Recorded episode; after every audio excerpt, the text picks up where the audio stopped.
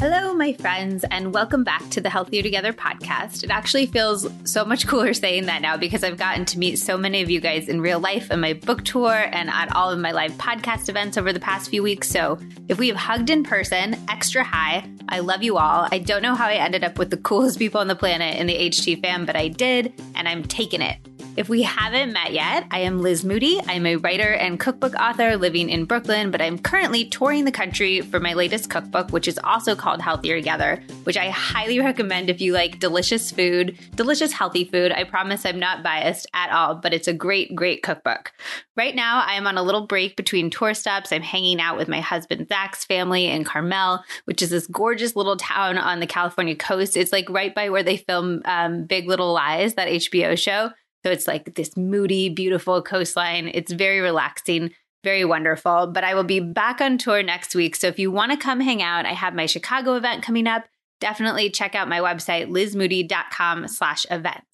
All right, I am so, so excited about today's guest, who is McKel Hill from Nutrition Stripped. I first met McKel a few years back at a wellness event. We were actually seated next to each other at dinner, and I was struck first Okay, actually, actually, I was struck first by her hair, which is very spun gold esque and very hashtag hair goals. But then I was struck by her quiet intelligence. She has this very keen sense of knowing exactly who she is and exactly what she's doing, but not being like in your face about it at all. And she also, more than like a lot of people in this whole crazy wellness world, really, really actually cares about helping people. Like, way more than being famous or making a ton of money. She really wants to help the most people possible live their best lives. And I find that very rare and very refreshing. So, if you don't know McKel, she's a registered dietitian and she's the founder of the whole Nutrition Stripped brand, which includes wellness coaching, healthy eating programs, a cookbook, and a ton more. She's built this incredible thriving business. And when I asked you guys what you wanted us to talk about, I did that on Instagram. I always do that for guests. So if you want to ask questions of these people, definitely follow me on Instagram at Liz Moody so you can throw your questions in and I will ask all of my guests them in the future. But you guys all said that you definitely wanted her to talk about her business and how she's built this awesome business with all these employees and all of these different products and revenue streams. So we get into all of that, including where she started and all the ways she actually makes her money. I think I make her make like a pie chart of her various revenue streams and we talk about the nitty gritty of all of that and how she would do it if she was starting today. So if you are thinking about starting a business or you want to do a side hustle or anything like that, there's a ton of relevant information in this podcast for you. We also talk about experiencing burnout, which I think is so relevant whether you own your own business or not, I think everybody these days struggles with doing too much, being on all the time. And she had some really genius ways that she dealt with that personally that I am definitely stealing for my own life. One of them is batch tasking, which is essentially doing like similar tasks at once, which I've been doing since this conversation. And it has honestly completely revolutionized both like my work life and my home life. I do all of my article writing on one day. And then I do all my cooking and my recipe development on another day. I do podcast stuff on another day. And it really saves my sanity because we live in this world where we're constantly switching our brain. You're like having a conversation and then you check Instagram and then you check your email. And we're literally weakening the neural pathways that allow us to focus, which makes us feel crazy and scattered all the time. And it makes things way harder to get done. So, McKel and I get into a lot of specific questions about how to make batch tasking work for you, but definitely try it if you haven't yet. And then come to tell me on Instagram how it went. I think it'll be like a complete game changer. It's honestly changed my life. I think you have to do it properly, which is why I ask so many specific questions about like exactly what you do and how you deal with FOMO and always being worried that something's happening in your email that you should be attending to. But I think if you do it right, it's a complete game changer. And then, of course, because I have a right registered dietitian on the show, obviously use the opportunity to pick McKel's brain about healthy eating. She used to suffer from really debilitating migraines that just like took up her time and her energy and made her feel terrible for I think she says like 5 to 8 days a month, which is a lot. So we talk about the specific practices that helped her free herself from that as well as her thoughts on grains and me and just a bunch of like healthy eating questions and more. Oh, and you must must stay tuned until the end. Literally, in the last five minutes, McKel shares the best story ever about how she manifested her husband. Yes, I said manifested her husband. I'm sort of wary of manifestation in general, which the two of us definitely talk about in here, but man, this story, it is such a good one. So basically, listen to this episode if you want to manifest a life partner, if you want to make a ton of money, if you want to be way more productive, if you want to eliminate stress. Basically, McKel will help you live your best, best life. She's definitely helped me live my best, best life. And I'm very grateful to this conversation and to her in general. So you can find McKel and info on all of her programs at nutritionstripped.com and on Instagram at Nutrition Stripped. I've also added the products that she mentioned in this episode to lizmoody.com slash shop in case you want to check them out. And as always, I'm at Liz Moody on Instagram, and I cannot wait to hear what you think of the episode. I love when you all post what's resonating for you or what you're thinking about as you listen. So definitely tag me so that I can see and I can share and we can continue the conversation. All right, without further ado, here's McKel Hill. Enjoy. All right, McKel, welcome to the podcast. Welcome to my hotel room. Thank you for having me. Lovely setup here. Thank you. Thank you. We're, I'm like sitting by the window on one side of the, what is this called with the TV on it? Like a oh, like this is a media console. A media console. Mm-hmm. Zach just taught me that word. Yeah, console. Because he, he, we have one in our house, and he's always like, the keys are on the console, and I'm like, um, but I'm here in Nashville, which is where you're from. Are you from Nashville, like originally? Originally? No, I am from Cincinnati, Ohio, oh. and so I've lived in Nashville for going on seven years. How did that all happen? After graduate school, I moved back from. So I was at OSU in Columbus. What? Oh, Ohio State. Ohio State University. Okay. Sorry. Um, moved go, back to go Bucks. Buckeyes. Buckeyes. O H I O. All right. Um, so I moved back to Cincinnati after grad school and just took a mental health break for about four months because my graduate program was so intense. And, and I knew this was to become a registered dietitian. Yeah, this was to become a, an RD, and I knew I just wanted to go home and chill out. And then also during the job application process, I just wanted to kind of like have roots at home, start applying places, just get my foot in the door. And I had a group of friends here who lived in Nashville, visited a weekend, and just fell in love with the community, like the vibe, the Southern hospitality. And then also, I just had nothing like holding me back. So I just really wanted to move somewhere. When you were growing up in Cincinnati, were you always thinking you weren't going to sort of make your home there long term? I think it hit after graduate school. Yeah, okay. I wanted to do that whole, hey, I'm like early 20s. I want to spread my wings and do my own thing. Yeah. Um, and I had been on my own since I've been like 17. So what do you mean? I don't know. Own? Like in terms of like college and just living by myself okay. and supporting myself financially and doing all of that pretty much at 17. Props. So, uh, I mean, that's just the way the cards were dealt. So I think, um, yeah, just coming back home doing the whole job application process and then just again fell in love with Nashville and got my foot in the door, had a clinical job here and hate is a strong word, so I won't use that, but it really, really, really drained me. Okay. Um, what was draining about it?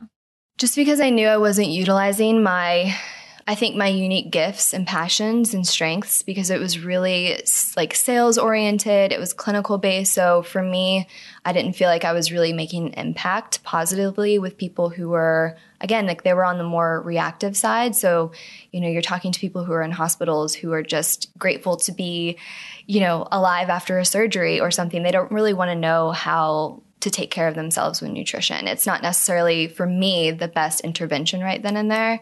So I was at that position for about a year, and that's actually when I started Nutrition Stripped as a creative outlet, just to kind of get these like creative juices flowing, express them, express the knowledge that I had, and also like the way that I wanted to coach and share this philosophy that I had kind of brewing all along.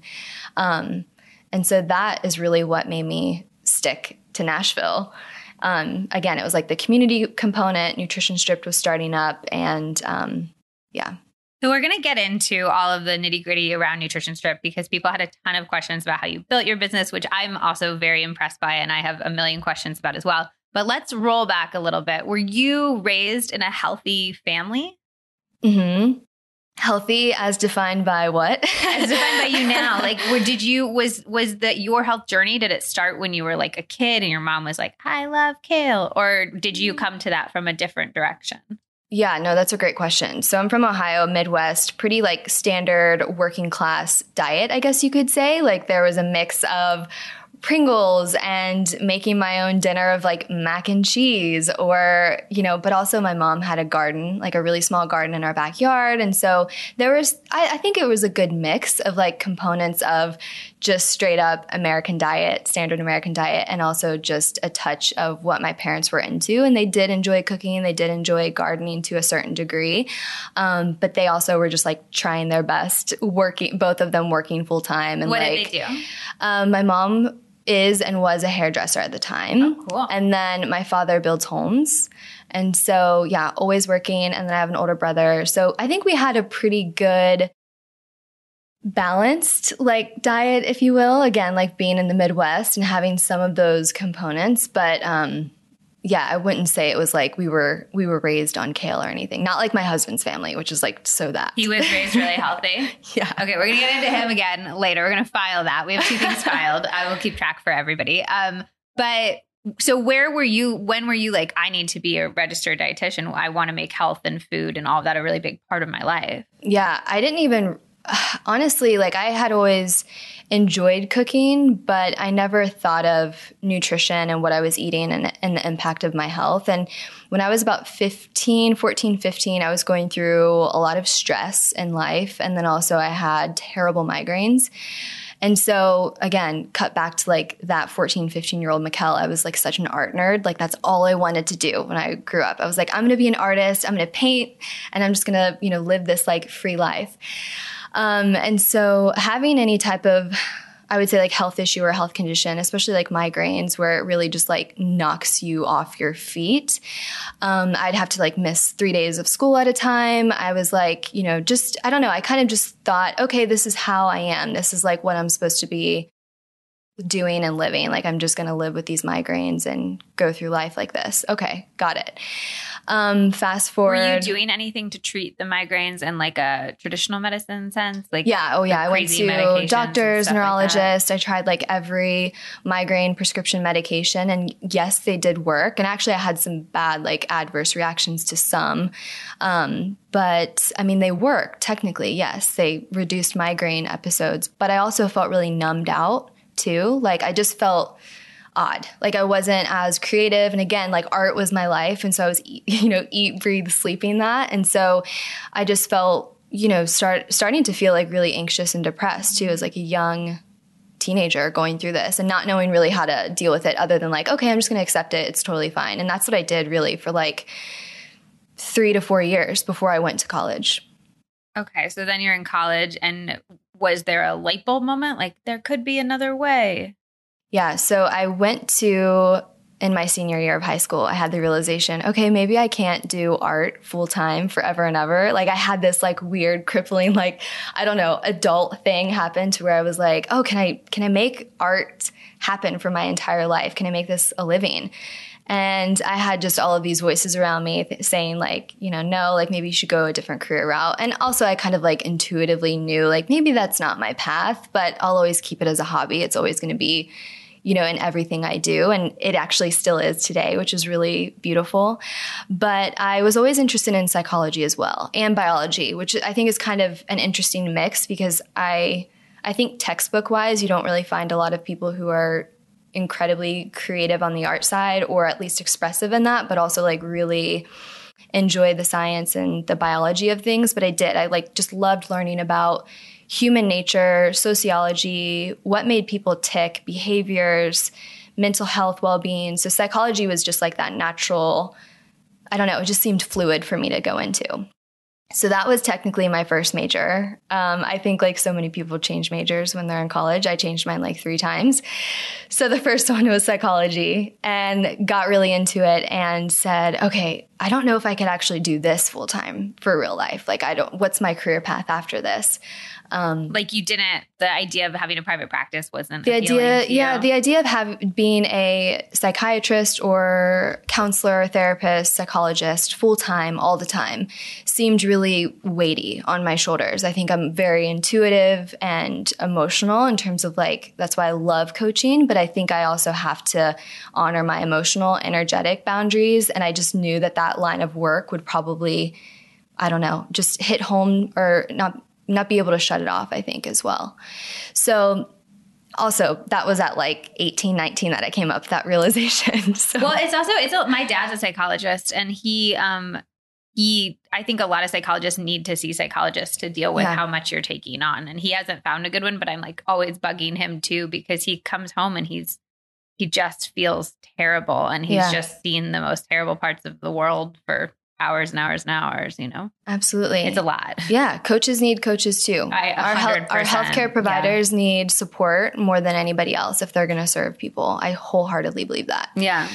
Um, so again, this is such a random, you know, career track, but after psychology, I had some friends who were really into like fitness modeling and, you know, college athletics and working out. And so we had an amazing, like, state of the art gym at Ohio State University. So I was like it's going there all the time. School, yeah. Right. Huge. Division okay. one. Yeah. Big 10. Okay. Um, and so I really fell in love with just active, like an active lifestyle. And so that actually was my catalyst to getting into nutrition. So again, backtracking a little bit, psychology first up. Second major was actually marine biology, which is such a random For sidebar. For some reason, I can see that. I can see you as like one of those like uh, seal studiers on like yeah. a sailboat in Hawaii or something. I can completely envision that. Well, I am I am obsessed with animals and animal welfare, well-being. That's a whole other, you know, that's a whole other conversation. But I was I've always been drawn to like water, animals, and all that. And are then, you? What's your your sign? I'm a Cancer. Is that a water sign? Yeah, it's a water sign. I love how I'm always like curious yeah. to know, but I don't know anything about it. I'm a water sign from astrology, which and then like I, I like saw an astrologist too because I'm so into all of that. Um, and I think like all of like so many of the moons or something or the planets yeah. are also in the water for uh, me or in Cancer. Anyway, I'm very fascinating. Fire. Oh, yeah. I could get that vibe from you in a good way. Yeah. Yeah. Yeah. Um, yeah. So went the marine biology route and that only lasted me for like a year, which also gave me fantastic biology requirements to even getting into nutrition. A lot of those were, you know, um, correlated with the psychology requirements and all of that stuff. So I really wasn't hopping around too much. But again, just had that one real moment where I was like, I don't see myself moving out of Ohio or living by the ocean. Like, what am I actually going to do? Uh, again, this is also young. I'm like 19, 20, like Your just playing around. I'm just like figuring it out. Yeah, no, yeah. I'm just figuring life out. Um, but again, sports nutrition was that catalyst that got me into nutrition because I just wanted to play and I was so um, I was just so fascinated with physically how nutrition could impact somebody's performance, how it could increase their stamina, it could increase their recovery time. Like I just really thought that was really cool. And so And you were just seeing this on yourself? Yeah, I was just seeing point? it on myself, but also my friends who were really, really into um, recreational athletics or they were applying to be in like a college sport or okay. fitness modeling. Um, so it was really just like I was the tag along friend who was just like, oh, this is so cool. And then I started cooking and making like meal plans and practicing with them. Um, and then that was, again, that was like my introduction into nutrition and really where I think there was a change in the way that I saw nutrition was throughout the studies and really learning more about how nutrition is practiced. It felt really cookie cutter and there's you know no negativity towards the academics and you know our program's incredible as diet as dietitians you really put through a lot of science and all of that knowledge but there was something that you know, while sitting in class, we were talking about heart healthy diets or something, and that Jill, Joe, and Jane needed the same thing. And I was like, well, what about their like upbringing? What's their stress like? Like, why aren't we asking questions about their, I mean, just like their well being? Because that deeply matters. And for some reason, even again, just being so young and green and a little bit naive, I was just thinking this doesn't make sense for us to really like give the same diet to everybody because we're all so different. Why aren't we honoring that? Why aren't we talking about that? And I always have just seen health in a bigger picture. Like, yes, nutrition, I love it. And it's truly what I believe is the catalyst to a lot of our health and our well being. But there's so much more that we have to pay attention to, and all of these pillars of health that are equally so important that we put all these puzzle pieces together.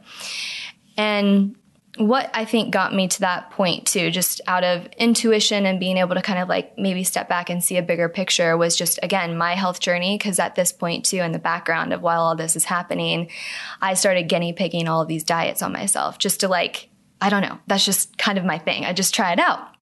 And during that process, I really kind of, um, came to the conclusion a lot of the, my migraines were really caused by stress, but also there were some food intolerances like dairy, gluten just didn't agree with me. Went through, you know, so many food elimination diets. And every once in a while, too, even to this day, I'll kind of put myself through one just to see, like, hey, has anything changed? Because it's been a, a, minute since all of that happened.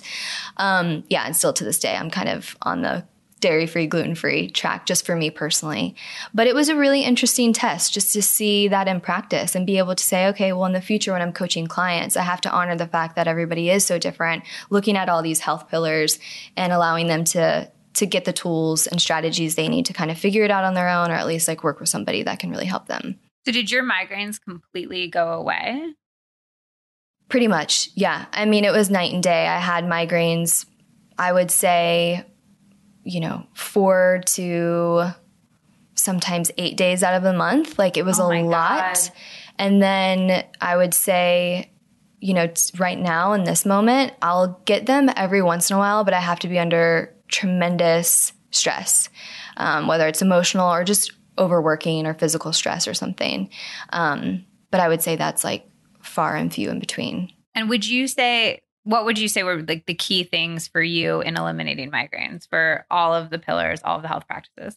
I mean, I think it was really taking small steps. And nobody likes to hear that either because I think we all want that instant gratification. It's just the society we live in. We want a magic pill. We want like, we want like a superfood powder. We want just be like, hey, help me get rid of XYZ. Yeah. I'm well aware of that from the mm. writing side because everybody like the the post where it's like the one thing for this always get the most traffic, like by yeah. far. And it's it's it's okay. Like you have to know that as yeah. somebody who might be going through a health condition, it's okay to think that just because you know, you you want help, but also also just know that it's not that sexy. You really have to put in a lot of time.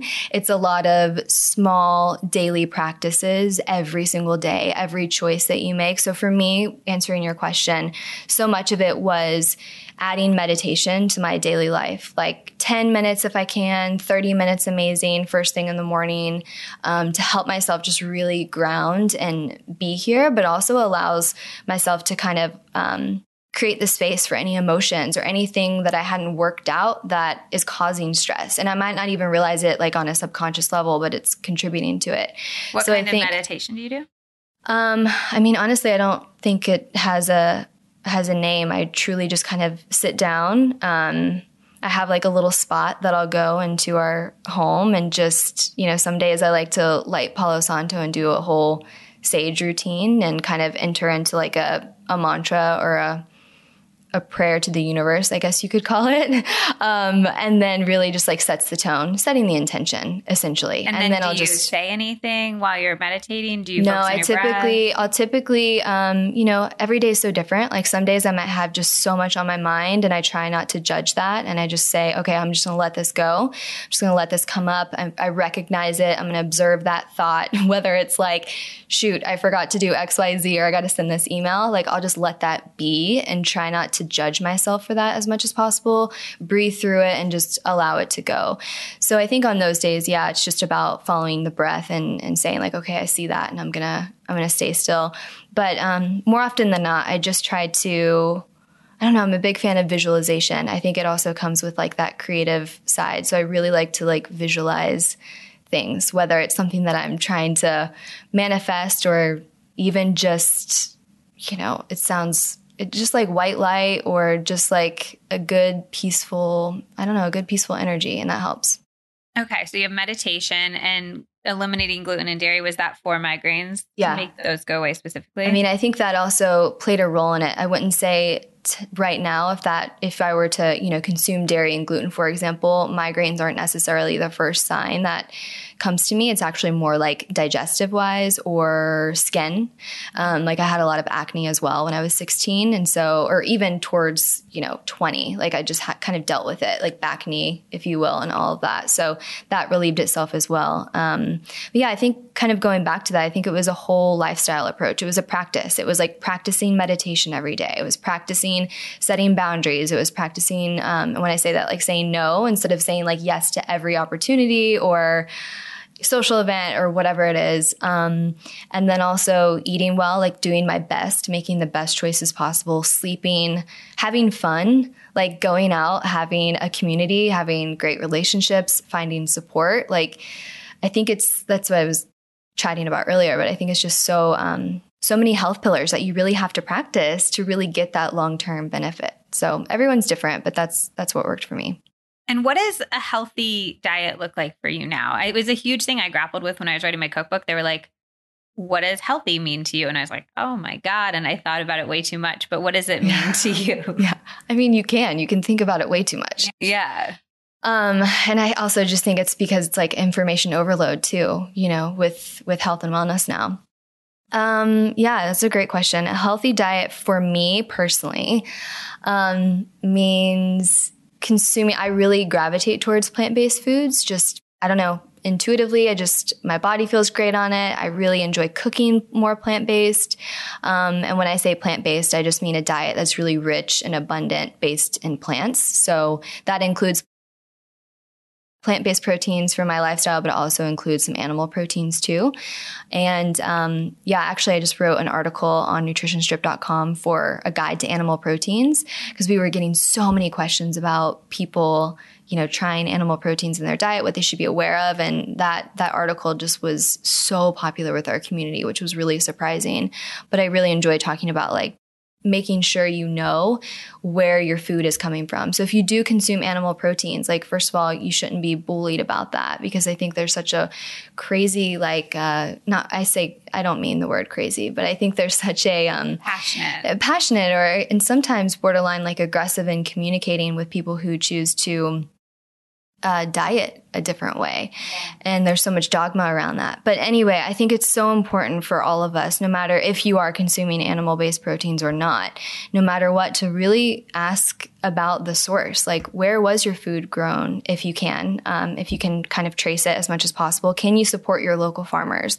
Can you see like how the farmers were treated? Like, what about the fair labor and um, how are the people treated? Like, there's so many steps that go into our food system, especially with animal welfare and just animal well being, factory farming, which is just a mess, but just being more aware of that. And I think really asking yourself where the food comes from is so important. So I think for me, how I would define a healthy diet, it involves all of that. It's really trying to get you know to the source as much as possible and obviously like we all live really busy lives and we can't we can't spend hours like researching where food comes from but if you at least have that um that inclination and that curiosity and you know the conscious choice about it i think it's really important. Well i think you can find a few like you can do that research initially and then you can find a few sources that you're like oh i trust this farmer who's going to always have his eggs at the farmers market on sunday or i trust this online source that i order from or you can kind of get your places. Absolutely. Absolutely i think is great Okay, so it's let's get a little bit more granular. So, and especially let's think like what you think a healthy diet is, but also when you're writing your cookbook and you're you're not working with clients, you're sort of universally recommending things. What about grains? How do those fall in? Yeah, gluten I mean, I free and with gluten. So absolutely, yeah. I think if you don't have any, there, there's no reason to avoid food groups. Okay. If they don't cause, I mean, again, this is my personal and, and also professional recommendation, but I don't believe that you should avoid food groups just because um, there might be some trends or you think that you have to. I think really working with somebody one on one, like a dietitian, to really map out, like, do you actually need to be gluten free? Do you actually need to be dairy free or avoiding? Um, you know all of all of these things that you see like avoiding legumes and avoiding grains. I just they're they're in our diet um, you know for a reason. And i think they are really nutritious. And again if it works for you then make that work for you. And if not then don't consume them. I think it's pretty straightforward.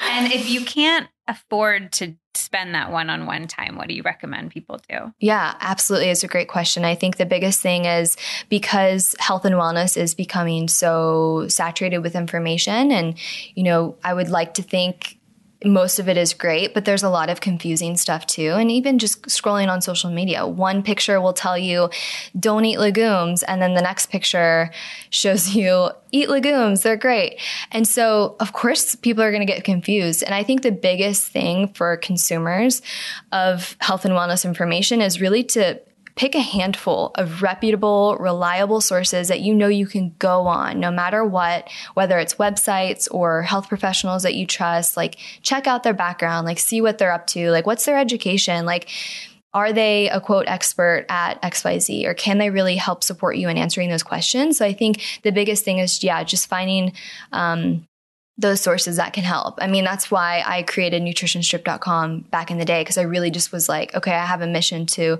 really make it simple to understand and apply the nutrition, uh, the science behind nutrition, but also practice this art of healthy living. Like, how do we do that? I try to have the voice as un- unbiased as possible, just sharing like, hey, this is what we know, this is what we don't know.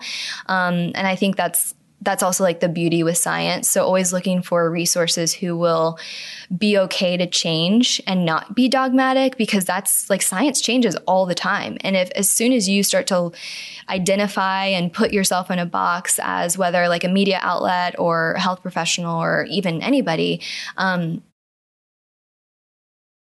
you're not doing the benefit of really um, going with the flow and seeing what's new, what's changing, what's evolving. And um, I think that's just really important. So, walk me through creating nutritionstripped.com. Okay. Yeah. So earlier I chatted about moving to Nashville, right? Having that first clinical position. And so that was in 2013. And I started Nutrition Stripped as I mean, just a creative outlet. I was like, oh, blogging, what's that? Um, social media, what's that? Like, literally knew nothing about it. I Instagram maybe, didn't. Instagram did it exist back then. Instagram did exist because I had a friend, like for whatever reason, right? Like, I living in Cincinnati, like nobody did Instagram. At least my like close group of friends, like we weren't on social media. But when I came to Nashville, it was like a whole thing. Like everybody was on Instagram and I had friends that were like, oh my God, let me create you an account. So I started um, the Instagram for Nutrition Stripped in 20thing as well. I think. So with um, like filters and oh, like totally. frames. yeah. I mean, I th- I, am pretty sure if I'm not, not, that anybody has the time, to but if, if you're really curious, scroll all the way back and you'll see how my photography has evolved, which is actually really cool. But yeah, no, that was back in the day. So I created as a creative outlet. And I probably had 50 readers, all of whom I could name, like family, friends. Um, and was just sharing recipes once per week and then a health or nutrition article, like something I was really excited to talk about. And was your thought that you would sort of be a registered dietitian and do this job that maybe w- wasn't everything you wanted, but at least you'd have this thing Absolutely. That was literally what I thought. But I always knew, like, that was kind of my, hey, I have to pay my bills. Like, I have to survive. That was my mentality. But I always knew, I think in my core, that I would always have my own thing. I just, like, my father's an entrepreneur. Um, and I don't, I don't know. I think it was just, I can never see to this day and never did like see myself working for anybody else just because I felt like I had so much to give and do. And um, I don't know. I just as a registered dietitian, are you working for somebody else or like no. Just really quickly, how does like if you're a traditional registered dietitian, you mm-hmm. go around to like hospitals, but are you sort of employed by them? Or are you employed by yourself or? Um, today, you mean in this moment? Like what a norm yeah not oh, for yeah. you but just like a normal, normal, registered dietitian. Yeah well i think like the quote normal um, opportunities for a registered dietitian absolutely yeah. I mean registered dietitians are incredible because so many of them are doing i mean everybody's doing different things. So you'll have rds who are really into children's nutrition or pediatrics and they might be in a clinical setting or you have ones who want to care for the elderly in long-term care um, sports nutrition at facilities or uh, corporate wellness school nutrition like there's so much that you can do and then of course private practice. So you were doing a private practice? So when i was employed by a company i was doing a um, it was like a medical service. So again there was a component of sales there and then i did um, uh, corporate wellness with employee wellness at HCA. So those were yes, I was employed by Do those you like people. go to a corporation and like hang out there for a day or something, and people would come in and tell you their health woes, and you would like help them? um, there are some corporate wellness programs that are like that, where an RD will actually be like on site, Right. And they'll see employees, like they'll come, like the employees will come to their office and they'll do some type of coaching, and um, of course, it's part of their wellness program as a company that offers that. But in my experience, I actually did that remote, so I was seeing physicians, nurses, all of these healthcare practitioners remotely. Um, so I was coaching them virtually through this company. Interesting. Yeah, and it was really it was a really great experience for me like in terms of learning how to manage a caseload of i was there i think two technically employed there two to three years two and a half years or something and saw i think over like a thousand clients or more like it was just really fast paced follow-ups really quick and did you go to the office ever? Or is it all work from home? it was all work from home okay, that's Yeah. cool. That's like a great. nice element of it, at least. Yeah, I think uh, I think it's an, a unique environment working from home. I think some people can really thrive in it, and I know for me it, that was going to be so easy because I'm quite introverted. I love solitude, and I think I'm really crazy productive when it comes to having that alone time and just getting into my flow without any distractions. But it's also really important to like honor the fact that you're a human being and you need to socialize as well. So carving out time to go to a coffee shop or like hang out with friends or you know just you know pack your social calendar a little bit more to to compensate for it. But um, yeah, it was a really wonderful experience. Okay, so you're doing the blog on the side. And then does it just start to grow? Was there a breakthrough moment? Yeah, I think everyone who asks me this question, I always try to you know to come up with an answer that is defining but i don't think there was one aha moment that catapulted it or anything i think it was consistency it was a unique voice in terms of dietetics like i had no i didn't have any um dietitians who were blogging to look up to at that time honestly it was like pulling inspiration from really random businesses or voices on the internet, like whether it was like mom bloggers or fashion bloggers or something, just because there wasn't a lot of nutrition and health, or at least the ones that I was looking at and looking forward to. Um, so, yeah, I just, I don't know, it was like consistency, brand voice sharing something that I think was exciting for people and it really caught up. Like Women's Health, Fitness Magazine, every major magazine started sharing about it, sharing about our what Instagram. was the, the first time that happened? Oh, I can't recall. I mean, I probably have it listed on our press page. And but were you yeah. pitching them or did no, they literally no. just I, I had no you? idea how to pitch. I was literally still learning how to press publish on a blog. And so, yeah, So I had to teach like myself. journalists contacting you yeah, and wanting to journalists. Like I had an I had an email on my website, and I just had like weekly emails come in from magazines, from editorial interns Did or assistants, or how they found you? from the from the website. But like, how did they find? The I have no idea. Like social media and website. I think early on when I was writing, because like I said, I didn't know how to blog or do anything. So I really had to take it upon myself to research it. And so I did. I mean, I was like a sponge researching marketing, researching SEO, researching um, how to take photography, like everything as I, because I was starting from scratch. And so I think, you know, those practices really helped me because somehow everyone was finding me. It wasn't like I was reaching out and because I didn't even know how to reach out. Yeah. Um, but I think also it was a sense of timing. It was like universal timing. It was having that unique voice, having um, my background, sharing kind of a an interesting philosophy, I think, on food at the time and nutrition and wellness and health. Having this be you know multiple pillars of health that we were paying attention to, and I was talking a lot about that. It wasn't just food. You're listening to the Healthier Together podcast. One of the most common requests I get is for more easy, quick weeknight dinner ideas. So I'm about to tell you about one of my personal go tos. I keep a box of Simple Mills almond flour pizza crust on hand. When I finish work for the day, I make the crust, which takes about a minute, and then add whatever toppings I have laying around a jar of tomato sauce, some pastured cheese, any leftover veggies I want to get rid of.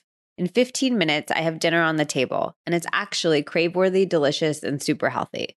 Simple Mills is sponsoring today's episode, which basically means I get to tell you about a few ways I use their products, which have been in my life for years. I first fell in love with their cake mixes. Actually, My very first post to go viral back in the early days of Instagram was a lavender cake I made by adding dried lavender to their vanilla cake mix. It was so pretty and it was so delicious. What I've always loved about Simple Mills is their super simple ingredient list.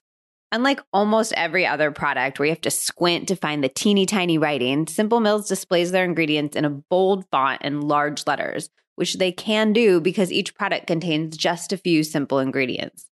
Their brownie mix has just eight ingredients. Their crackers have just eight ingredients as well. That pizza mix I mentioned, eight ingredients.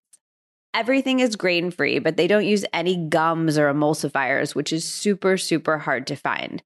The texture is also incredibly good. The cakes are light and fluffy, and the pancakes come out perfectly every single time. Honestly, I've stopped even working on a pancake recipe because the Simple Mills mix is so good and easy to keep on hand. I like to use it as a base and add different flavors like berries or rose water or chocolate chips. I also love their frostings. They have a chocolate and a vanilla, and honestly, they're the only frostings I've ever found that meet my standards for flavor and texture and nutrition facts. They're my go to for my annual gingerbread cookie decorating tradition, which I always do with my sisters at Christmas. I've been doing it for like my entire life. And now I've roped Zach's little nieces into it as well. And I also use them for the rest of the year to top cupcakes or cakes. And I keep a jar in my cabinet when I can, so I can like sneak a little spoonful whenever I need something sweet.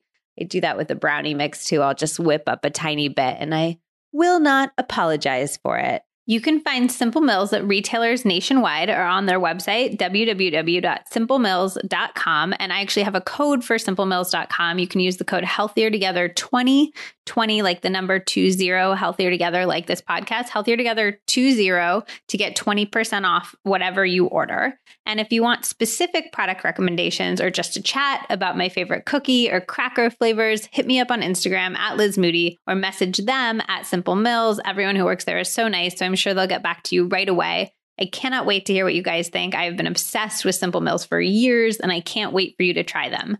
Now, let's get back to the episode.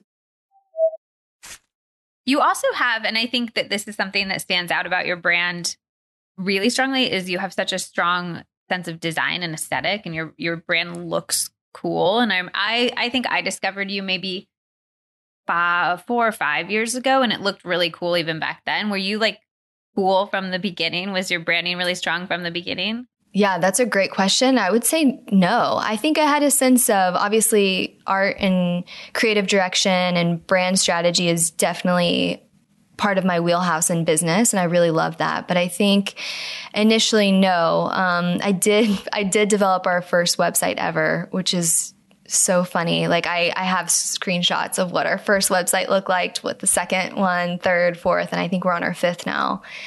And it has evolved and it's strengthened over time, absolutely. But I don't think, no, when I first started Nutrition Stripped, I wasn't like, hey, these are our brand colors, this is our font. I did pick the name and I knew that the subtle messaging I wanted to share around Nutrition Stripped with white or negative space was very intentional. It wasn't a trend in, you know, Instagram that you see or or anything like that. It was okay, I really want to make it simple. I want to get back to basics. I want to have this like almost sense of like peace and calm and take away all the stress and the overwhelm. And so having negative space or white part of the photography or part of even like the website design and layout and and things like that. I thought about that very intentionally. It wasn't um yeah, just just because. and when did you make the decision to leave your full-time job and do Nutrition Stripped full-time?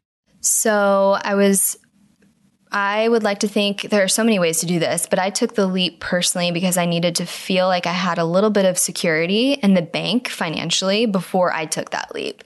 Um, you know, I grew up in like you know, working class family, like living paycheck to paycheck. So that was always a mindset that I had to be aware of. And I was like, okay, I know that I need to have, let's say my goal back then was like three months of living expenses or something. And I think that's how I started the company. It was probably less than, you know, maybe two grand in my bank account potentially that I saved up for before I said bye to literally all of the part time jobs I was working because that corporate wellness job technically wasn't full time. It was about 30 to 32 hours a week. So, in addition to that, I was working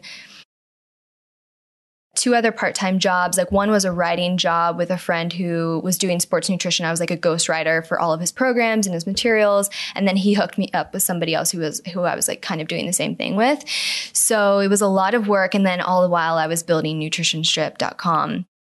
Um, and I took that leap because I also started to get a lot of inquiries outside of just the media and all that buzz, but I started to get a lot of inquiries from people who were like, Hey, I see that you're a dietitian. Like, I really enjoy the content that you're sharing. Like, can you coach me? Can you coach me?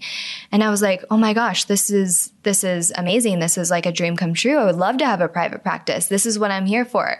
This is what I've been waiting for, you know? So I had that aha moment to be like, okay, this is what I'm here to do. This is amazing. I'm going to do it.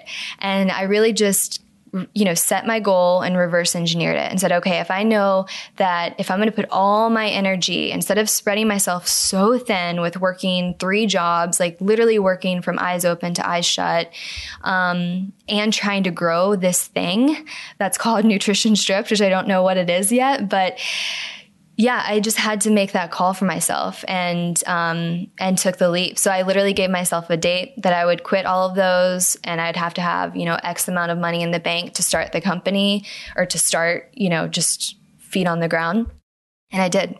And then that was probably technically after let's say the first blog post on Nutrition Stripped. That was probably twelve to eighteen months. And did you have a business plan were you like i'm going to make this amount of money through advertising on my site i'm going to make this amount of money through coaching clients I think at first, because I primarily had my radar on private practice as being the main revenue stream. Because at that point, like, yeah, I was aware of like advertisements on sites, but I I had nothing. I had no knowledge about that. I hadn't like worked that. with any brands at that point either so yeah, first step was really just coaching clients. And so what I, I mean, I just got very basic about it. I was like, okay, what do I need to live off of? And then how do I like maybe add in a little boost for just profit and then putting it back into the business, whether it was like having, um, you know, my first email provider like MailChimp or something, like all those little subscriptions that you kind of need. And I started really, really basic on that front. Um, and yeah, that's kind of, that's how that started. So when did it evolve? You work with brands and you sort of you are a public figure now. You have your book. Um, do you have another book coming up or?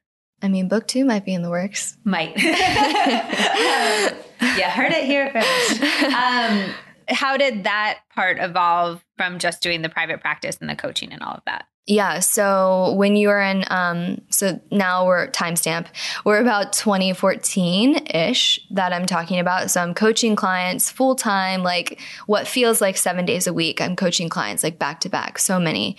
Um, and that was great. And then I was starting to feel like, man, I don't know, first of all, how scalable this is for my own energy, but also do I want to be coaching full time all the time and nothing else? Because I, I love writing. I love again having that solitude to myself to reflect to kind of see things in a big picture way and hack a system about it right? So i and i'm I, also sure like when you're coaching you really have to be full on, full on engaged. absolutely yeah. full on. People deserve that and they need that. And um, you know you you as a healthcare practitioner like we were talking about earlier have to set the boundary and call yourself out if you know that you need a break. Yeah. And so i was doing that for a while and then um, with the blog and also again continuing to learn everything I possibly could about digital businesses and online businesses, I was like, oh, I could have ads on my site again just to provide a little bit of income. Maybe it'll break even with the amount of food that I'm doing or having to get for uh, recipe testing. And so I started that, and um, that was just like an easy easy thing to do. And so many sites have ads on it, so I was like, okay, it's not going to be completely detrimental for right now, and you know, someday we'll get rid of them and just kind of went with that. And then after that, I I think the the next revenue stream actually before partnerships was ebooks. And it was because, okay, I sat down with myself. Again, just to sidebar, you asked me earlier if I had a business plan from the start. And no, it was more of like, trial and error every step that I went. I knew um, that I again wanted it to be scalable so that I could, you know, use my energy wisely too. And ebooks were kind of the next best best thing because it was an easy, digestible education resource. It was really affordable for people if they didn't want a coaching session, and it allowed a lot of passive income.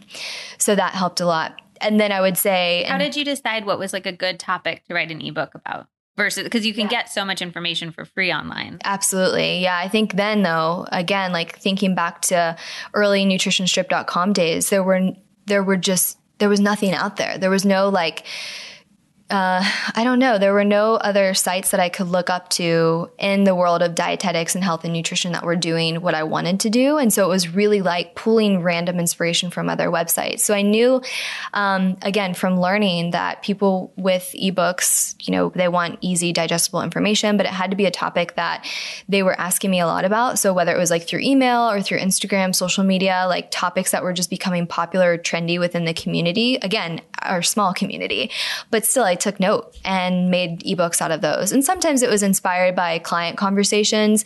Sometimes it was purely intuition out of like, hey, I think this is really going to resonate with people. I think I want to put this out. And so it's a blend of, of course, listening to my own gut and then also kind of getting a sense of what the community needs and then also direct feedback. And then when did the um, community come in? The Nutrition Stripped, you have like sort of a paid community that people can join? Right? Yeah, that was that was actually much later on. So after ebooks, then were partnerships, and okay. yeah, brand brand partnerships nowadays. Oh my gosh, what 2019 that's only been like four years four or five years everyone does brand partnerships yeah. um, who has even you know like a quote small following yeah, which like is 10,000 followers on Instagram people yeah it's great I mean it's it's smart for brands from like a marketing perspective it's really smart but, but I think that, that that's a huge shift that's happened in the last five years between going from just advertising on magazines and traditional forms of media and now it's people have huge budgets for influencer marketing. Yeah, absolutely. And that was interesting to navigate at first as well because I knew too, like, I wanted to only partner with brands who I genuinely liked. Like, I was, I was on that train, you know, really um, in the beginning. Like, I'm not going to just take money just well, to have transactional. thing about having multiple sources of income. Like, I I get most of my money still through writing. So I don't need to take on weird brand partnerships just to like pay my rent every month. And you have like 80 sources of income as far as I can tell.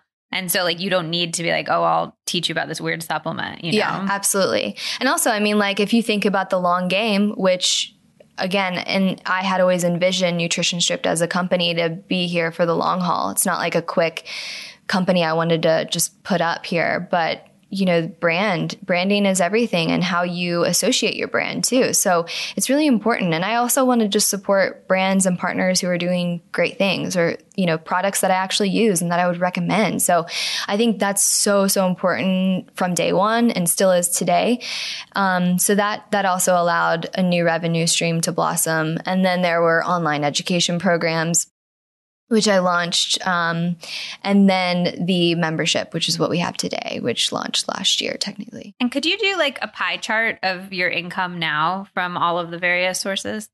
Oh goodness, um, just like a rough, a rough pie. I would say most of it is in our wellness coaching. Um, and that's been pretty standard from day one. And then uh, wellness coaching and online programs might be kind of tagged for top two. Online programs being the- our online programs, we have meal planning program, okay. our master meal planning program, and then we have a stripped reset, and then we have some ebooks that are like mini DIY programs. Okay, and then um, I would say NS Society membership, partnerships. I'm kind of like going through this pie chart in my head.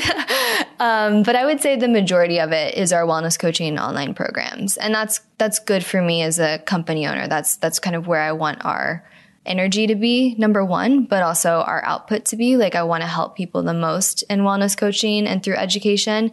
And both of those income sources really reflect that it is doing that. Do you know what I mean? Because partnerships, like, yeah, those are those can be really lucrative, but like, are they? How many people are they really impacting? Um, and so, uh, yeah, I'd like to think that our energy is put well on those others. And how big is your team now? We have so two people in Nashville now, okay. full time, and then we have about everyone's remote. so we are truly a digital company. Like we have a small office here in Nashville just to get away from home, but we have about six people. Um, and are they full time remote or part time remote or are they project based? Um, retainer based. So mostly like hours per week or per month. depending on the role. So we have like a program manager who really helps support me with all of the programs. And this is just right now. Um, editorial. So we have a girl named Rachel who does editorial per month. And that's something that I'm looking to grow significantly over the next couple of years. And then Erica is our wellness coach out of Boston. We're definitely going to add to the team with that. Um, yeah. And then just like folks to help with website marketing and, you know, all that fun stuff. What's some advice? Like, I feel like you, you've attributed a lot to timing and stuff like that, but what's some concrete advice that if somebody wanted to start a business like yours right now, you would give somebody? This is a great question. Um, I think the biggest thing is sitting with yourself, number one, on a personal level and asking yourself why you want to have a business. Like straight up, it's a simple, it's a simple question when you hear it, but I think it's far more difficult to answer. Having a business is really difficult. There's so much sacrifice and commitment and roller coaster rides that you have to go on and it's never like rainbows and unicorns that you might see on a highlight reel of social media. It's incredibly difficult. I also love that and thrive off of it. I think it's just because I, I don't know. I just, um, I'm resilient in that way and I think I can handle that, but it is very hard. So I would ask yourself, like, why? Like, why is it that you want to do that? Is it, and it could be like, you know, as simple as like, hey, I just want to be my own boss. I want to have the flexible hours and all that stuff. But really make a list of all of those things because I think the next question is asking yourself how you're going to be solving a problem. Like, how are you helping others? Um, I find too, like, because businesses in this like digital age feel like they're so easy to just like have online, we're really forgetting about the like the purpose behind it. Like what's the intent and the purpose? And i think if you're starting a business like are you impacting the community or people or whatever it is like your cause in a positive way? And i think that is the only thing that will really make it long standing because if you get into a business because you want to be like an influencer or I don't know, like um, find fame or have it be personally attached to you, I think that's like a short play. So again, it's just my perspective, but I think like you really have to get nitty gritty about why you're creating a company and how are you helping people and really, really try to make it about making the, the world a better place, even if it's small. And if you wanted to start a business and you're doing it right now and you have your why and all of that, where would you recommend people start? Yeah, so I think the biggest thing is getting really um, descriptive about your strengths and your weaknesses. So I'm a big fan of like journaling this all out. So like, hey, what are you good at? Like, what are you legitimately good at? Are you super organized? Do you love to write? Are you great with photography? Are you good with branding, copy, all that stuff? Like write it all down. And then also on the same piece of paper, write down what you're not great at and try to find at first, because I think a lot of people, um, you know, like myself don't, didn't have any money. Like it was literally, they were just starting it from scratch.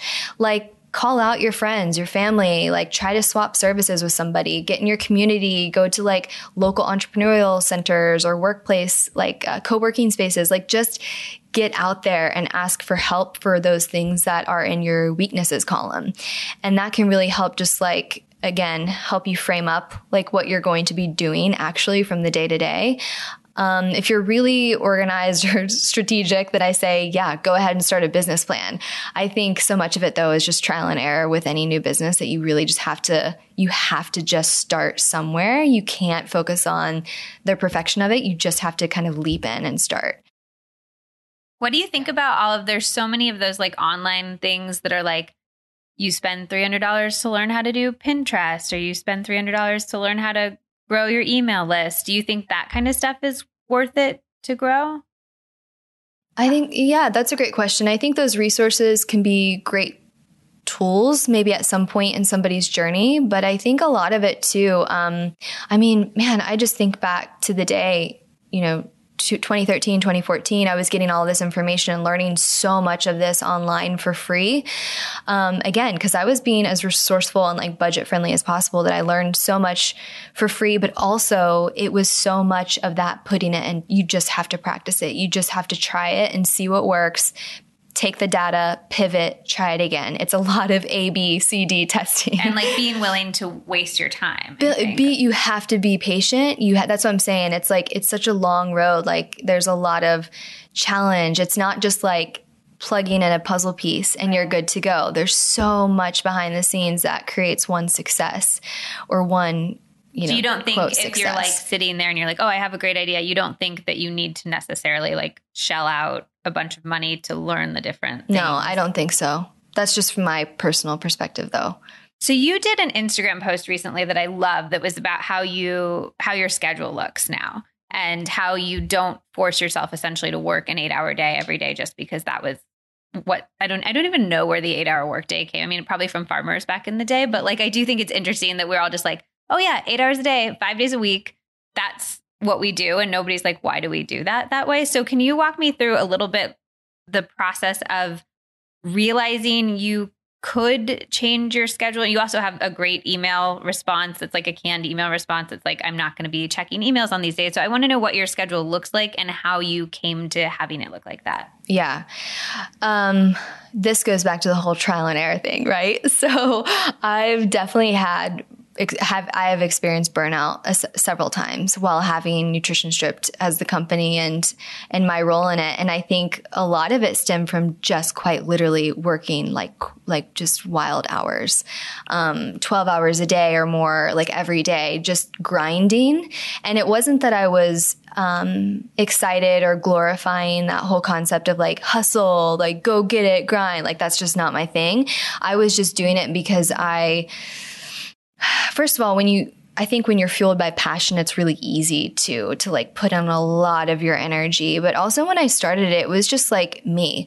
So I, you know, I sacrificed a lot with just like social, with relationships. Like I was putting all my energy into building the company and putting a lot of hours in. And so it was like the combination of just looking back at all of these things I did to create Nutrition Stripped to where it is, quote, today, but also in honoring the fact that like I'm 31, my life is so beautifully different. I wouldn't change it to be any different, but it's so different than when I started the company at like 25. Like I'm married, I have, you know, a beautiful relationship that means the world to me and I, there's so much more to life that's like life giving to me outside of work. And so honestly, so much of like my overworking in the beginning was just because I was like, I love nutrition stripped and it was kind of the only thing that was making me happy and feeling really productive and focused in like life. There was a lot of stuff there, but anyway, to answer your question more simply, I think it's um, it's smart to stay organized in like batch tasks. So me shortening my hours of day doesn't necessarily mean that I'm like getting less done. I think actually it's helping me f- be far more productive and focused because number one, I feel like, okay, I have this allotted time to get XYZ done. And I try to prioritize at the end of every single week the week after and I'll try to list out like what are my top three, five things that are going to move us forward to our monthly goal, to our quarterly goal. Like where are we at? Like I'm always on track of like what we're doing, what where's our strategy, like all of that. So I think every single week reverse engineering that and breaking that down is really, really helpful.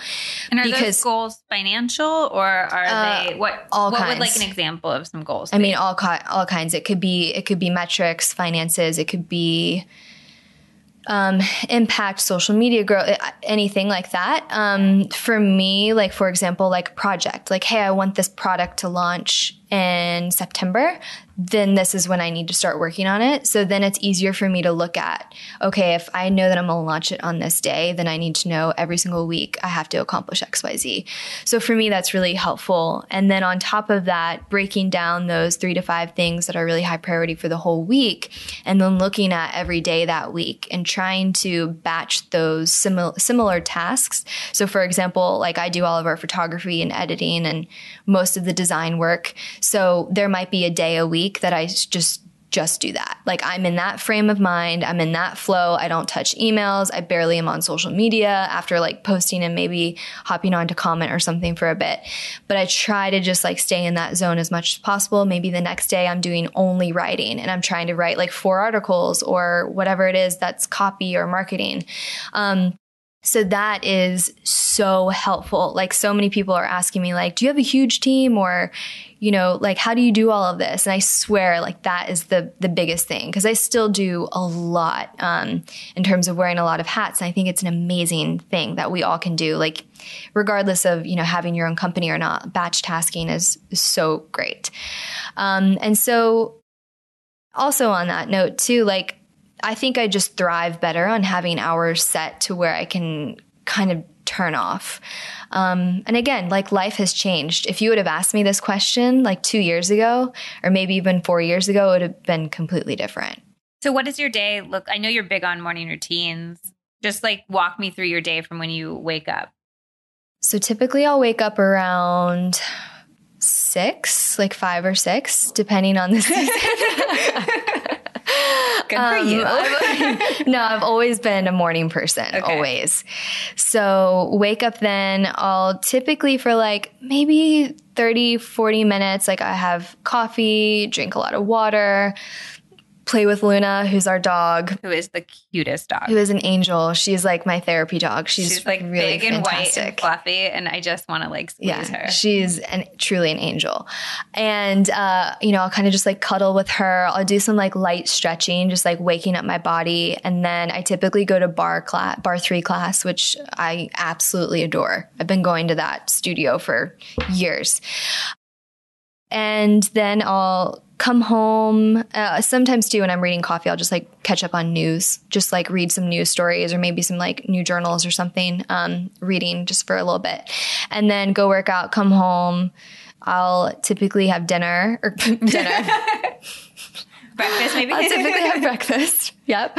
Getting excited. Um, typically have breakfast. I do wake up thinking about all of the food i'm going to eat all day. That's like yeah. my, i wake up and i'm like oh i can get out of bed because then i can eat this for breakfast this for lunch and this for dinner. Yeah.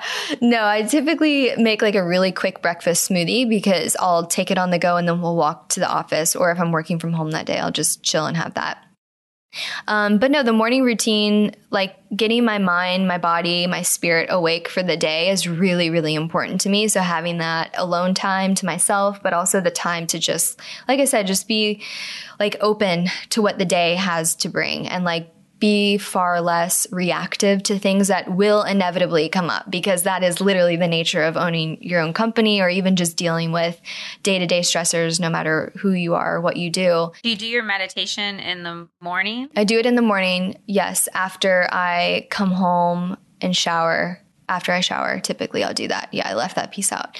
Um, and I'll do that for, depending on the day, if I can get five minutes, awesome. And sometimes I'll do like 20 minutes. It just depends on how I'm feeling that day and just allowing myself to be there. I love that because I feel I do 20 minutes and sometimes I feel like if I don't have time for the 20 minutes, I like, it's like, oh, it's not worth doing. And Absolutely. I think giving That's, myself the mm-hmm. permission mm-hmm. to do like five or 10 would be, I do it so much more often, you know? Yeah, in my early 20s, I was doing meditation sessions for like easy 45 to 60 minutes. And I look back at that and I'm like, what was I doing? But also I was just like a student. So I didn't, I didn't, um, it was a different lifestyle, but I, I had that same mindset too, because I took a, a break from meditation because I was putting a lot of pressure on myself to sit in, you know, a certain spot or to have a certain routine and to have a certain time frame. And I was like, this is the polar opposite of what meditation is. And so, you know, even, even if you can't sit down to uh, just a tip, because this is what really helped me kind of get back into a little routine and put the pressure off myself was finding the the the the little moments in your day, walking meditation, like being really, really fully present when you're washing the dishes, which sounds silly, but like those small moments that we can have that are just bringing a lot of present momentness um, can really just be very grounding and can kind of like settle thoughts. You're listening to the Healthier Together podcast. I want to take a brief break from this episode to talk about a special partnership I'm doing with a company that I am obsessed with, Natural Cycles. If you didn't hear on my earlier episode, I'm sharing a mini diary entry on each podcast about using the app as a non hormonal way to prevent pregnancy. It has an efficacy of 93% with typical use and 98% with perfect use. Setting up the app was way easier than I expected. You just give your name and a few other details, including how long you've been on hormonal birth control. For me, it was over 15 years. A big part of how the app works is that you take your body's basal temperature every morning, first thing when you wake up, before you grab your phone or get out of bed to go pee or any of that. I was a bit nervous about all of that because I tend to be very groggy in the morning, and I realized you actually don't need to record your temperature in the app when you take it. You can kind of grab for the thermometer, take your temp, then roll back over and cuddle your partner and your cat if you're me, and then you record everything in your actual phone later. You do need to have a daily routine to use the app. They recommend measuring five times a week for best results. So you should wake up at roughly the same time on all five of those days. I also love that the app lets you record other salient details. I'm interested in not only avoiding pregnancy, but also getting to know my body's hormonal cycles better. You put in whether you're spotting on your period or any notes, which I absolutely love. I've been using my notes to mark my energy levels, my mood for the day, and anything else notable so I can begin to see patterns at different times of the month you can look backward and forward on the calendar really easily. So you can go in and be like, oh, I was also craving chocolate on this day of my cycle last month, or oh, my sex drive was really high at this point in my cycle before. So there's tons of really, really cool info there. Because I'm doing this diary entry style, I can answer all of your questions about using natural cycles. So definitely hit me up on Instagram at Liz Moody, and I'll give you my feedback on the next episode of the podcast. And in the meantime, definitely check out naturalcycles.com for more information. They have a ton on there to explore. All right, now let's get back to the episode. So then you go to the office, you do your batch for the day. If you're doing like, I don't know, a non email thing all day, do you get nervous that stuff is happening that you should be addressing? Because I think that's the fear when any of us stay off social media or stay off email is that we're missing something. Yeah, like FOMO. Yeah. Yeah, Either for good or for like your business, your growing business. Like, is there a opportunity you need to apply to immediately? Or, you know, I email you sometimes for quotes for stories and I'm like, I need this by this time, you know? So how do you deal with that? Yeah, it's a good question. I feel like I I meet most of your deadlines. No, you do. Too. You do. so, and the reason I and and how I do that is even if I'm not engaging in email, like there might be a, a you know a minute of the day where I just do a quick glance. Is there anything truly important and urgent that I have to take care of, then I'm on it. Um, I would say 99% of the time, things might be important, but they're not important and urgent. Or they might just be urgent. And if they're not important and urgent, those urgencies can now, I'm grateful to have actually my husband working for me or working for the company, I should say, and um, as my right hand. So filtering those to somebody who can support you. But even if you don't have anybody else supporting you, just um, really again prioritizing that urgency like is is this truly something that i number one need to engage in is this a yes or is this a no i think so much of it too is like the whole FOMO concept too is like, oh, there are opportunities all the time and there are so many like bright, shiny things. But if you just take a step back and create some more boundaries with it, I think it actually helps you tremendously to keep in mind like your North Star and your vision and what really is important and what opportunities are really resonating with you and that you need to say yes to or that you need to say no to. And so sometimes coming back into, for example, the inbox with fresh eyes on that allows you to just tackle it with just more mindfulness and and, and purpose, I think. And th- again, this is just my personal perspective and it's worked really well for me. And I've also taken that stance on social media because especially when um, you know like so many people spend hours on social media per day and um, i was finding myself even a couple years ago, last year a little bit, just just on social media for like an hour or two a day, and I was like, this is for so much time, like or for for, for, for work slash slash nothing. Yeah. Yeah. For work slash like I'm scrolling and I'm not really, I'm not contributing and I'm not getting anything from this. And so I just had like a sit down moment with myself. Like this is, this is a waste of time. I'm not contributing to anybody else's conversation, nor am I feeling um, lit up or like fed by this, like nourished by this. And so for right now, what I typically do will, you know, like I'll, if I'm going to go on social media, if I like post something, like I'm going to hang around and be intentional about, you know, first of all, like commenting back to like everyone who's taking a few seconds to comment to me. Like that's the least I can do. That's so incredible. Um, but I also just try to be, as intentional about it. So like if I'm going to be on social media or Instagram, for example, commenting, then I'm going to be on there intentionally engaging in it.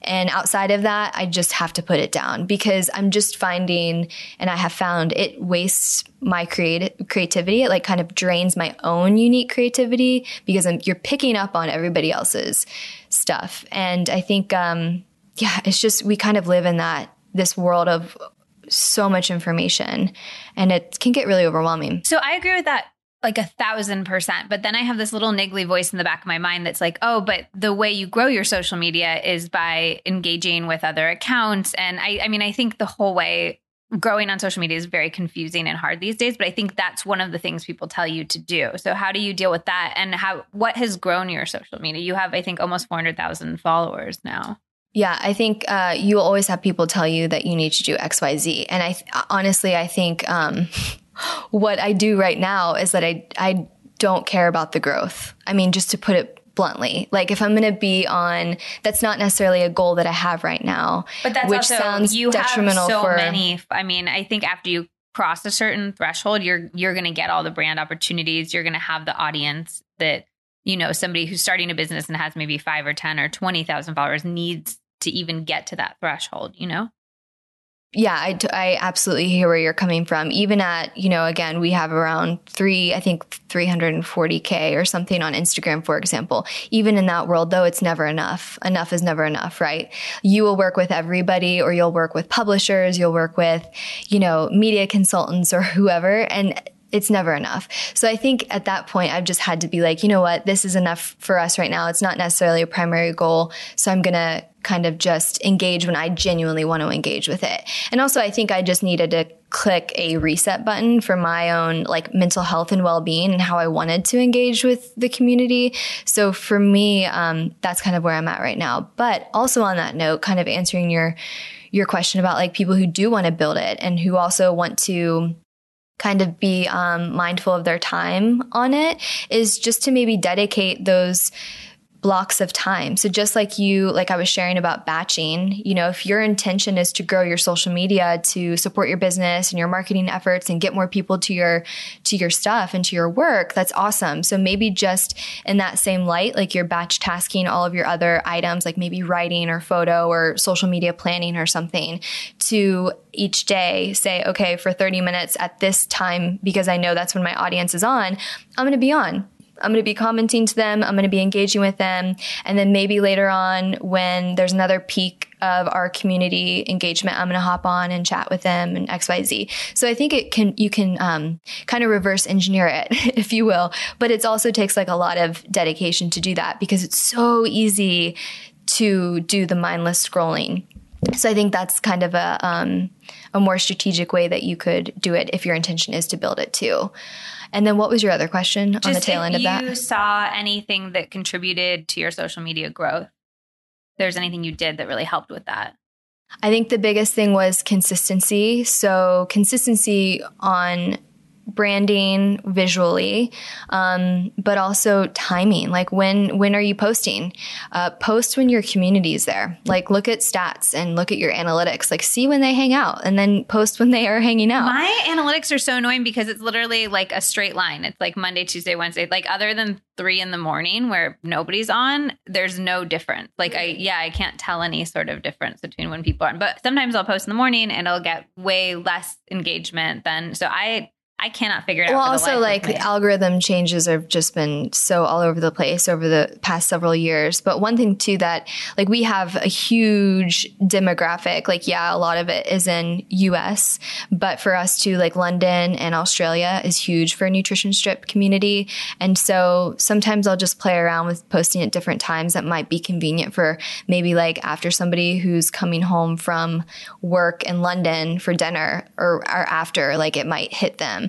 So That's it just been a depends. huge thing for me is like not just looking at the numbers and see the numbers, but actually thinking about like the real life scenario yeah, of when absolutely. would somebody want to like when do content. you yeah like when would you hop on to right, right. to to scroll and to catch up right so I think you know like typically in the morning works pretty well for nutrition stripped community because it's like early enough where people are kind of just waking up and might hit up their phone first thing in the morning, or it might hit people who are um, later in the afternoon in other countries or something. So that typically has worked well for us, but everyone is so different. So you have to pay attention to your unique audience your demographic like where do they live? What are their lifestyles like? Are you talking to a bunch of college students? It's going to be so different if you're talking to a bunch of new moms or someone who is working 9 to 5 or you know what I mean? So you do have to kind of place yourself in their shoes and see when they would be engaging. So going back to that yeah branding the consistency with time um, consistency with time, excuse me. Also with like how you're showing up for them too. Like what what are you doing on social media? Like what are you sharing? Is it just like, hey, like I'm popping in just to give you, you know, like a personal filler post just to say what's up or something or is it that they're consistently looking towards your account for um, healthy recipes or like easy meal prep hacks or something, right? So I think just uh, being consistent with so your information you is your key. account as. I see our account as nutrition education first and foremost. So whether it is like uncovering an article that we wrote that's new on nutritionstripped.com about a diet, about a trend, um, also just straight up nutrition facts about certain types of foods or food groups, things like that people really enjoy and, and love to learn. And then also on the health side of things or even like the mental health or the art of healthy living. So talking about stress, I pull a lot of what I talk about on social media from our website because I'm writing a lot of those articles and it's that's like our first and foremost place of content. And so really it's just translating that into a more I think just a conversational tone and that's that's pretty much what I share on Nutrition Stripped. And What then also recipes your- of course. Well, and you also pop in with sort of personal life stuff a little bit. How do you decide how much of your personal self to share? Yeah, I, I do a little bit. And I think um, a combination of being a natural introvert and also I've just never, I don't like to be the center of attention. I never set out to be like you said public figure earlier and I almost like went like oh my god. Like it's like I laugh because I'm like that it's just not my that's not my thing. I don't see myself as that. And it's not that I don't um, want to be a guide or a teacher or to be seen by the community but I find that what what I'm here to do or what I'm here to teach is like just so much bigger than myself. But I think adding in personal step stuff when I do, it's just by intuition. It's just like random. There's no strategy behind it. It's literally when I just feel like I want to share something that I think would have a, either a positive impact or it would resonate with somebody or it might help shine a light on like a system or a I don't know, something that I hacked or just like a tip. And I think that that has always just been really well received. And you know, like I think there are so many amazing people out there who are incredibly open with their lifestyles. And I just knew from the get go that would never be how I would want to share my life. I'm still pretty private to a degree and, you know, I'm vulnerable with boundaries, I would like to say.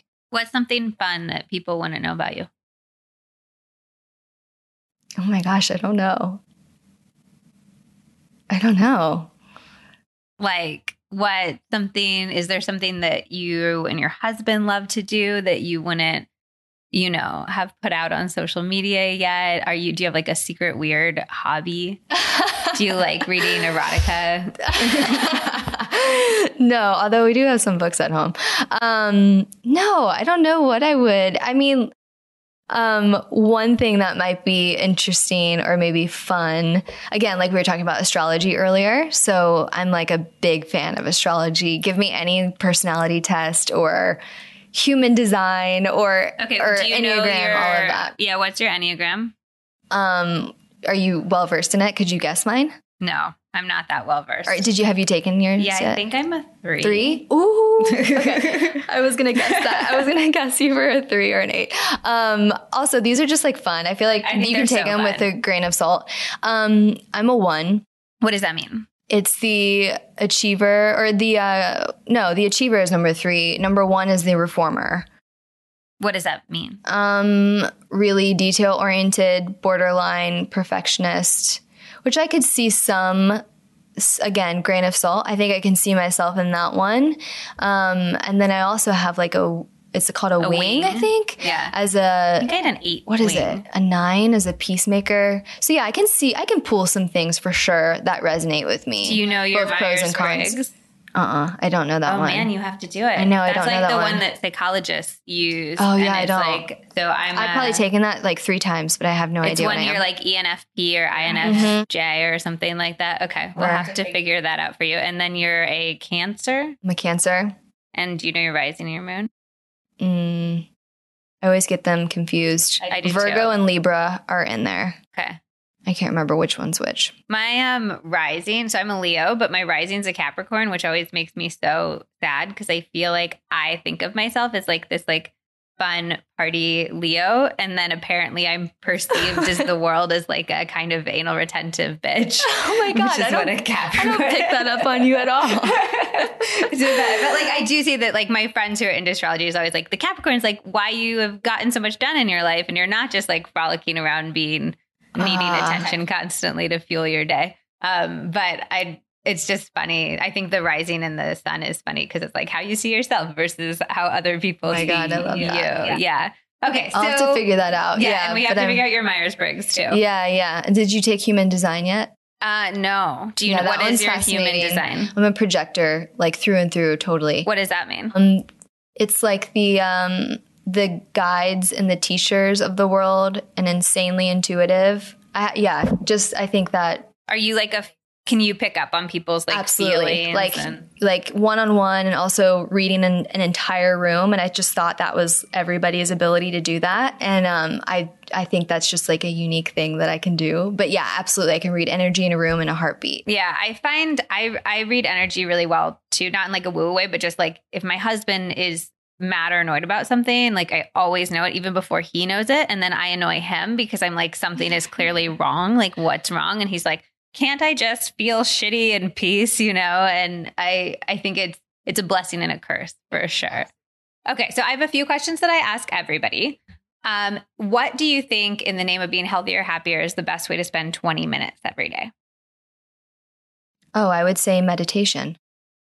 Yeah. And even if meditation seems abstract or doesn't resonate with people, even just spending 20 minutes alone in reflection. So maybe that's journaling or doing some deep breathing exercises or something. But I think it's so important that we just kind of shut out the world for a little bit and just pay attention to ourselves and have that like little bit of a quiet time, self reflection, self awareness, I think is so important to our health.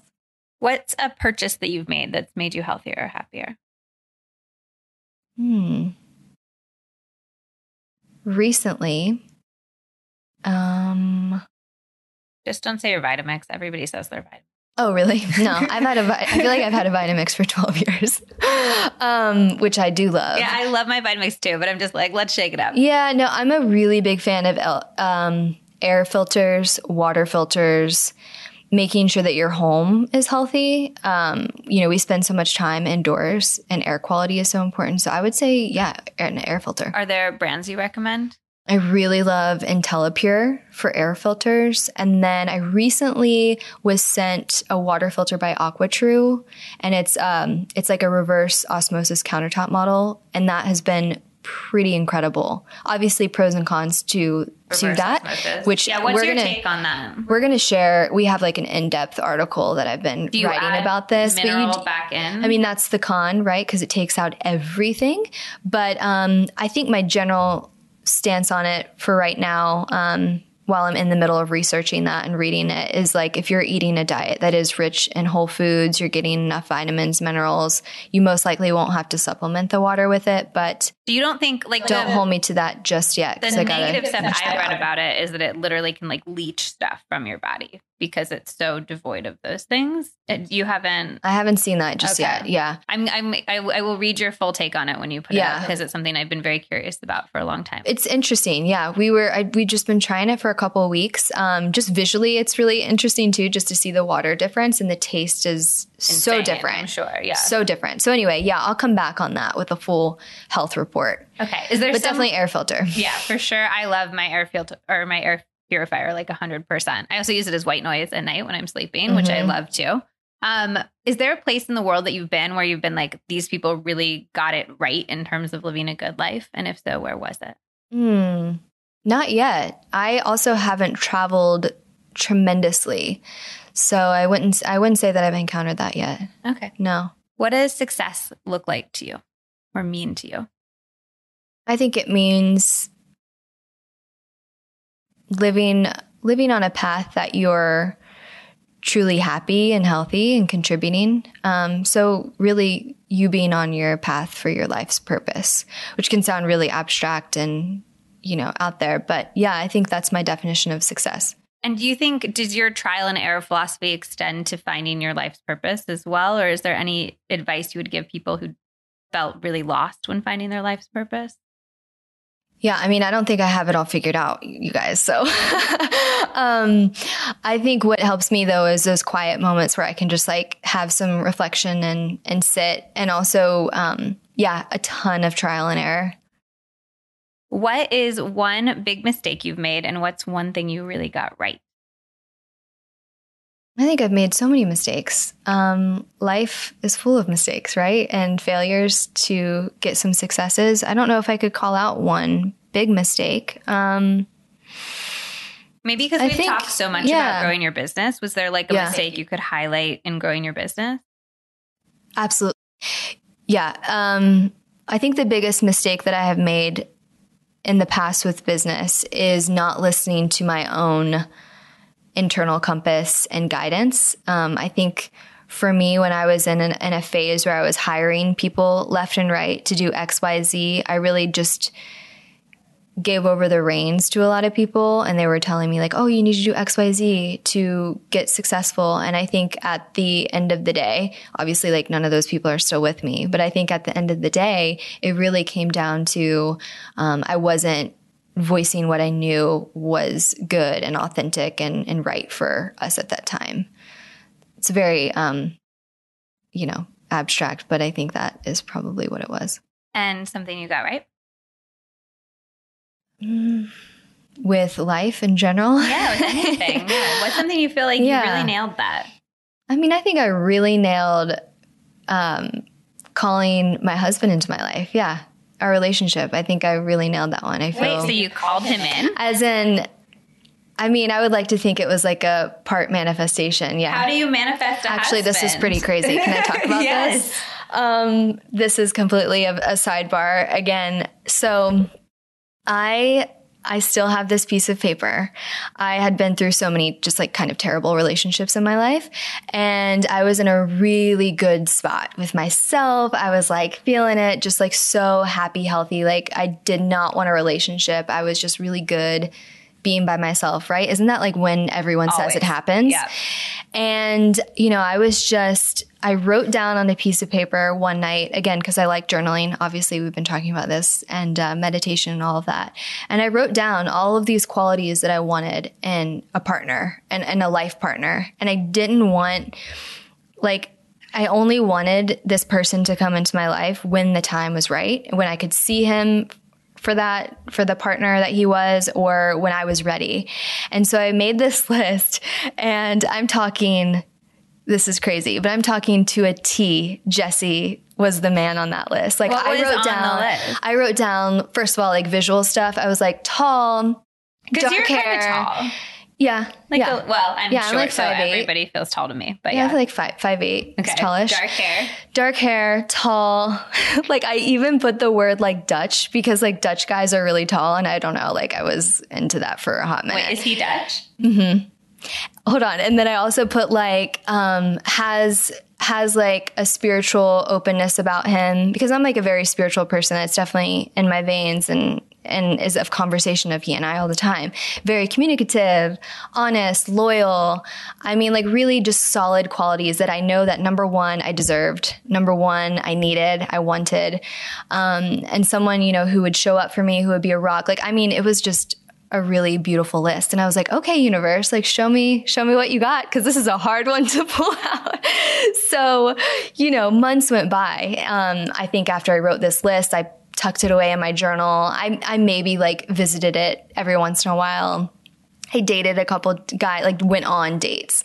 Um, and I was like, okay, like I'm just, I'm, I'm okay. Like just being by myself. I'm good. And then one day I had a friend who texted me and he was like, Hey, I want to set you up with this guy. And literally right when he texted me, I was coming from like a therapy appointment because I was going through some stuff that I was still working out.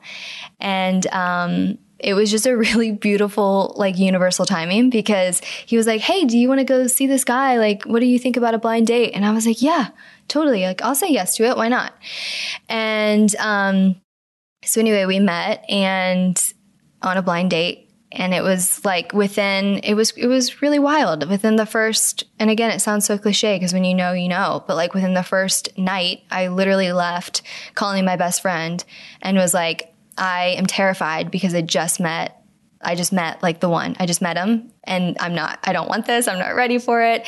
And it happened in the same light for him too. And I mean, he said that he felt that yeah, same way. literally date two, date three. I was like, you know, I'm ready. I'm like, let's let's do this. And he's, I assume, tall, dark haired, Dutch. Yes, yes, all of those things. Wow. Amazing, loyal, sweet, supportive, just um, an incredible human being. And I feel so lucky and grateful. But that I um, I did right. I think I did. Do you right. believe in manifestation generally? What are your thoughts on? I know you said you're big on visualization and stuff like that, but like, how does that play into your sort of hardline business sense and all of that? Yeah, I think there's a I would like to think I try to marry that um, because I am very analytical and like detail oriented, goal oriented, all of that. But I think there has to be a good balance for me to make things happen and having that little bit of like that spiritual freedom and that side to where I can play around with things like journaling or manifesting and, and all of that. I think there is some, I don't know, I think everybody uses tools differently. So for me,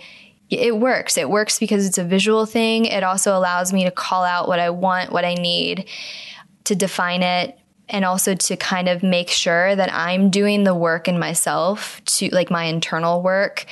Um, that I'm doing that to really bring those things into my life, right? Because you're not going to get it sitting on a couch journaling. You have to go out there and you have to do things. You have to take care of yourself or work through maybe internal emotional barriers or things like that. And I think it was, it's a combination of all of those things that I think it, it works in a way. Well, and I think it's a process of clarification hugely. Like when you, after you wrote the list of the things you wanted in a husband, and then you go out on these other dates and they don't meet a lot of the things on the list, it can be like, oh, well, why am I wasting my time on this? This isn't what I want my life partner to look like. And I think it can do that for business stuff too. You know, it just it kind of helps you get clear on what you want so you stop wasting your time on what you don't want, which would bring you closer to whatever your goal is. Absolutely. Absolutely. So yeah, call it manifestation, call it like you know, goal setting or writing a vision down or something.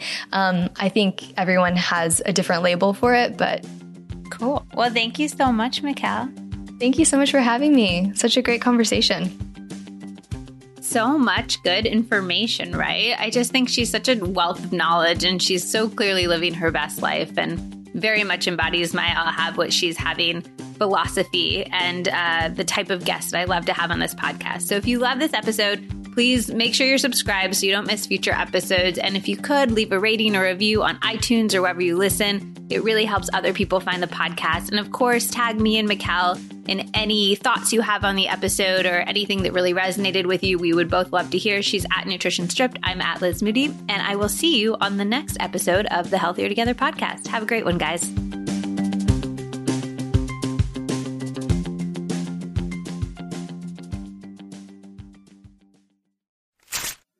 Red light therapy is one of those things that keeps being cited as a favorite tool of so many of the world leading doctors on this podcast. It is an absolute game changer for your skin. It reduces scars, stretch marks, blemishes, and it boosts collagen, and it stimulates hair growth for healthier, thicker hair. It also reduces inflammation at a cellular level, which is why I don't like to just expose my face to it. I like to go whole body for maximum energy and healing. That's why I love BON CHARGE's Max Red Light Therapy device. It's a panel that you sit in front of at home. I use it while I'm meditating, which is such a good habit stack. And you get those full body benefits in addition to the skin benefits. Also, by the way, you have skin on your whole body. It has made as much of a difference in the sun damage on my chest as it has on my face. And it comes with protective eye goggles, which is so important. I have personally noticed a huge difference in my skin, but also in my mood. It makes me happier and calmer. And most importantly for me, this is something I've been working on a lot recently in my energy levels, which makes sense given red light's positive impacts on our mitochondria, the energy centers of our body. And because you're in front of the panel impacting your whole body, you're going to feel a way larger effect.